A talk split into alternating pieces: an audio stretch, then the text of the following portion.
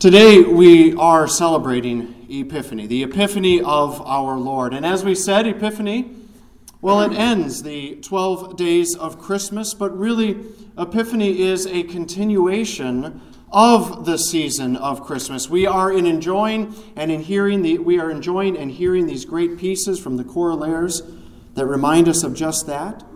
As we've been talking about, Epiphany means to reveal, to make manifest. And that's what our celebration tonight is truly all about. At Christmas, Jesus came to us, was revealed to us.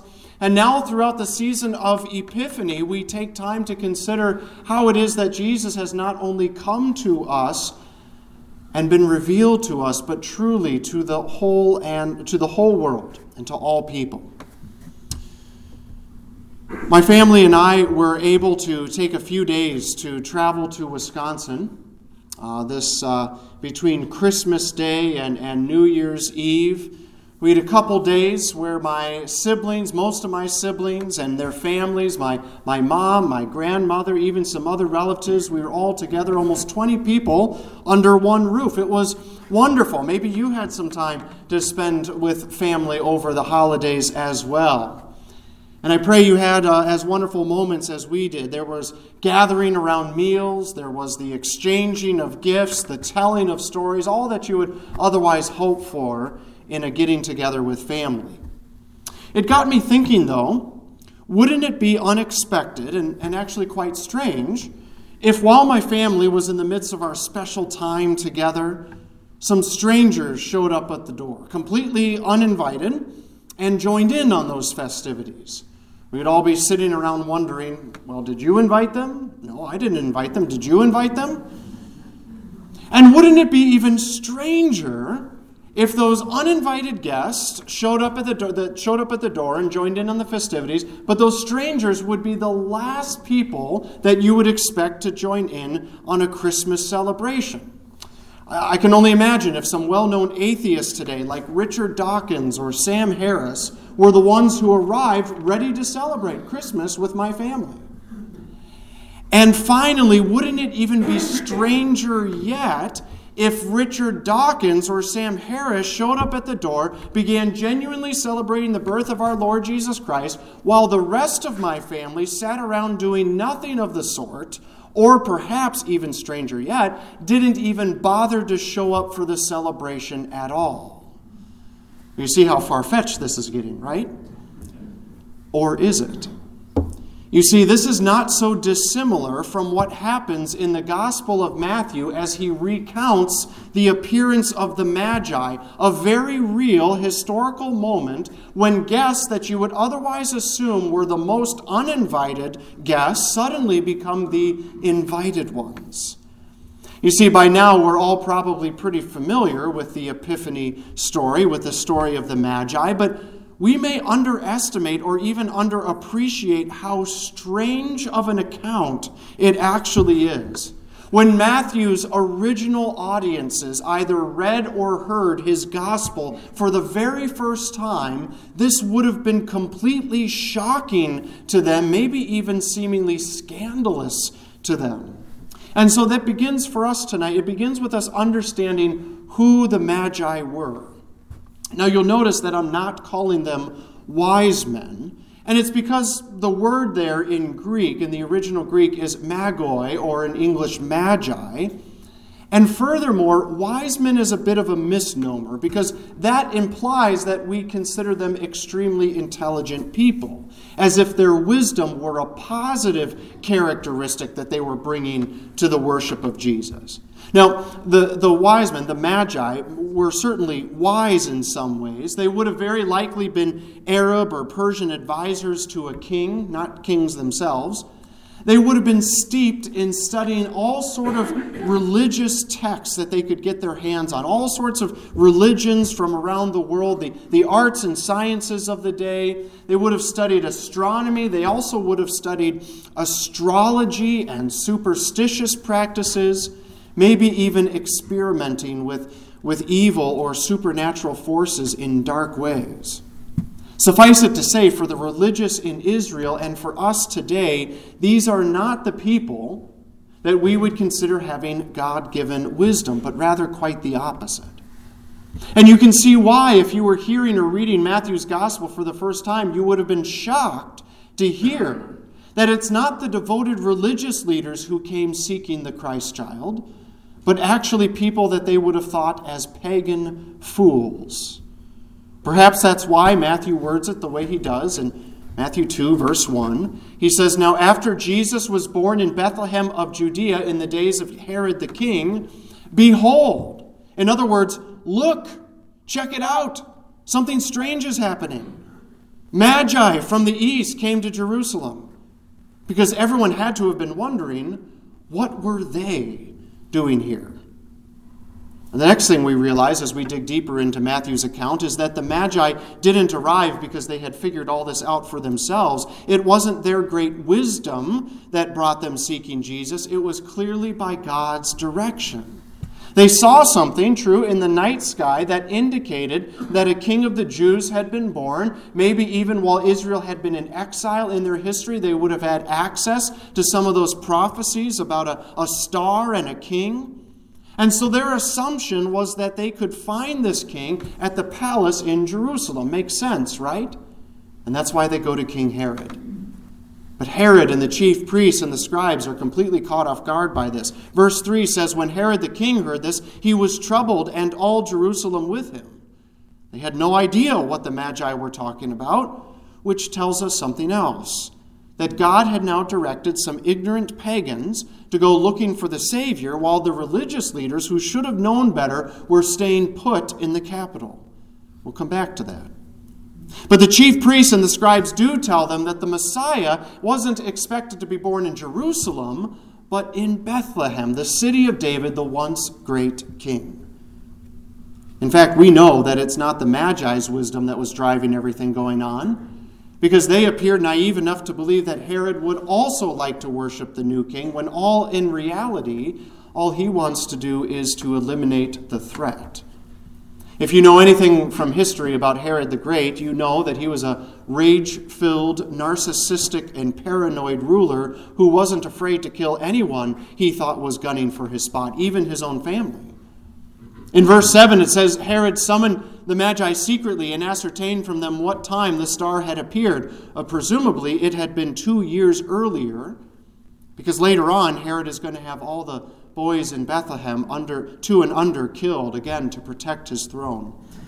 Verse 8 He sent the Magi to Bethlehem, saying, Go and search diligently for the child, and when you have found him, send me word so that I too may come and worship him.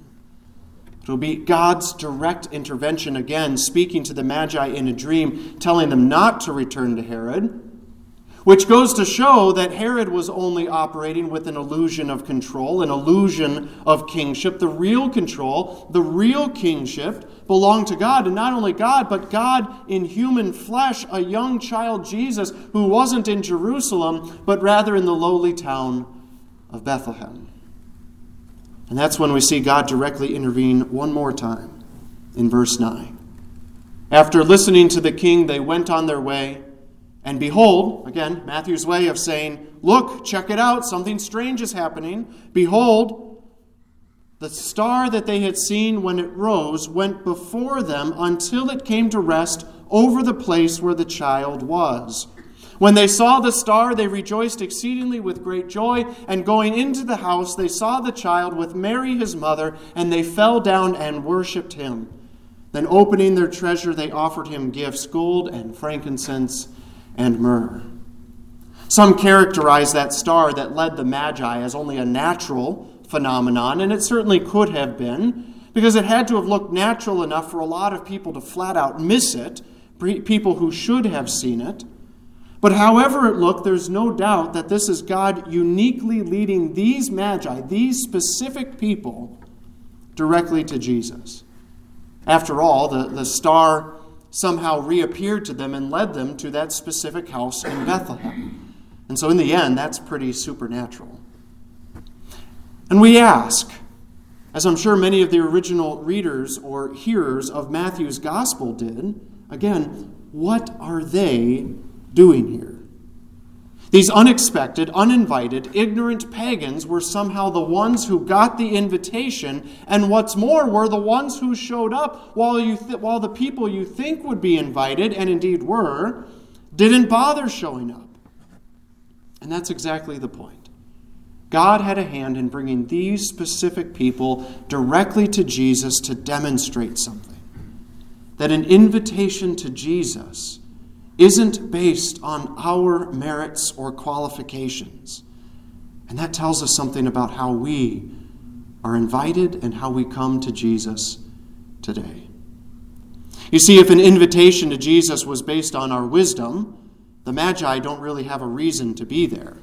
Despite all their supposed worldly wisdom, they still proved to be naive and ignorant of, of what was really going on, and yet they were there because God wanted them there. And if an invitation to Jesus was based on who seems the most powerful and in control, then Herod should have been there. But Herod, not even Herod, could manipulate the situation to his liking, and his plans were foiled by the one who was truly in control. And if an invitation to Jesus was based on who's the most religiously qualified, then the chief priests and the scribes should have been there. Or, at the very least, after the Magi showed up asking about the star, they should have realized their mistake and followed the Magi to Bethlehem. But they didn't. And you see, that's the point.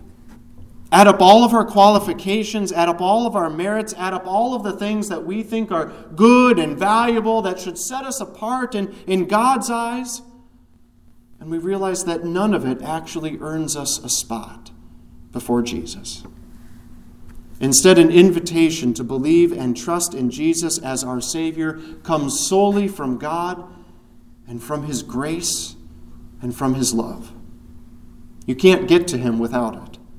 And the fact that it comes to some pagan astrologist from a different country also tells us something. Paul talks about this. He talks about this and calls it the mystery of Christ in our epistle reading. The mystery, he says, is that the Gentiles are fellow heirs, members of the same body, and partakers of the promise in Christ Jesus through the gospel. In other words, this is a surprising mystery. The salvation that Jesus was bringing to the world by being born as a human, by living a perfect life, by dying for our sins, by rising again, this wasn't only for the Israelites, but it was going to be for everyone, which includes the Israelites, but time and time again, you see the, the Israelites, the insiders, so to speak, the ones who should have known what Jesus was doing, you see them not getting it at all.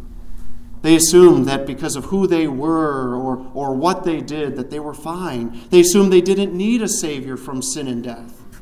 And so they ended up rejecting him. Look at the Apostle Paul, after all, who persecuted the early Christians until he was approached by Jesus on the road to Damascus. And Paul and the Magi, they demonstrate they demonstrate what it takes to understand, what it takes to be invited. And it's nothing about us. It's nothing about you or me or them. You see, God has to come to us. God has to turn our sin hardened hearts by His forgiveness, by His love, by His grace into hearts of faith. We cannot do it on our own but He has already done it for each and every one of us. Through His Word, through His sacraments, through the working of the Holy Spirit, you have been claimed by Him, not the other way around. In Matthew 16, after Peter, Peter, makes his great confession that Jesus is the Christ, the Son of the living God, Jesus replies to him, Blessed are you, Simon, son of Jonah, for flesh and blood has not revealed this to you, but my Father who is in heaven. And God the Father has shown each and every one of us, we who are, are very likely uh, lowly Gentiles, a once ignorant people, He has shown to us His Son, Jesus Christ. We were the uninvited. But God has graciously invited us to find Him. And He provides us the way to do just that through faith. That's what we come to realize as we hear this evening about the Magi. That's the shocking development that takes place in Matthew's gospel that God is actually interested in inviting those we assumed were the uninvited. And Matthew's gospel doesn't stop there, of course, because in light of that, we see Jesus' work of salvation continue all the way to the cross and all the way to the empty tomb. And we know that Jesus didn't only come for some, but that he came for all. And as we think about what this means for our lives today, in particular our Christian lives and our Christian witness to others, it can't help but have a profound impact. Because we realize that just as God has invited us, He now equips us to participate in that invitation process to others. He's taking care of the salvation earned for us by Jesus. He continues to take care of the, the creating and the sustaining of faith in human hearts by the work of the Holy Spirit, but He uses us as His hands and His feet and His mouth to share with others this good news. In a book by author Thom Rainer called I Will, he explains that in a study, eight out of ten people who do not currently attend church will likely come if someone they know invites them. Eight out of ten. And yet, most unchurched people will live their whole lives never receiving that invitation. Whether it's because we're too timid, or too cautious about offending them or too uncomfortable extending that invitation in the first place. But it's something that we as Christians need to do. It's something that we get to do. And we shouldn't be afraid. After all, God's amazing work of salvation is all about inviting the uninvited. That's how we got here. And now it's our responsibility, it's our joy to do the same. We can help provide someone else an opportunity, like those magi had an opportunity long ago to encounter the Messiah Jesus, to have God work in their lives and in their hearts, that they too may come and worship Him. And if someone isn't ready to make a leap into attending church services, it can be a great idea to invite them to a Bible study or a fellowship event or a Wednesday night service or a Choraleers concert. Not a strong arm tactic, not a hard sell, just a genuine, thoughtful invitation to come and see. Not all will come, but some will. And for them, like the Magi, like for us, it will make an eternity of difference. In Jesus' name, amen. And now may the peace of God, which surpasses all understanding, guard your hearts and your minds in Christ Jesus our Lord. Amen.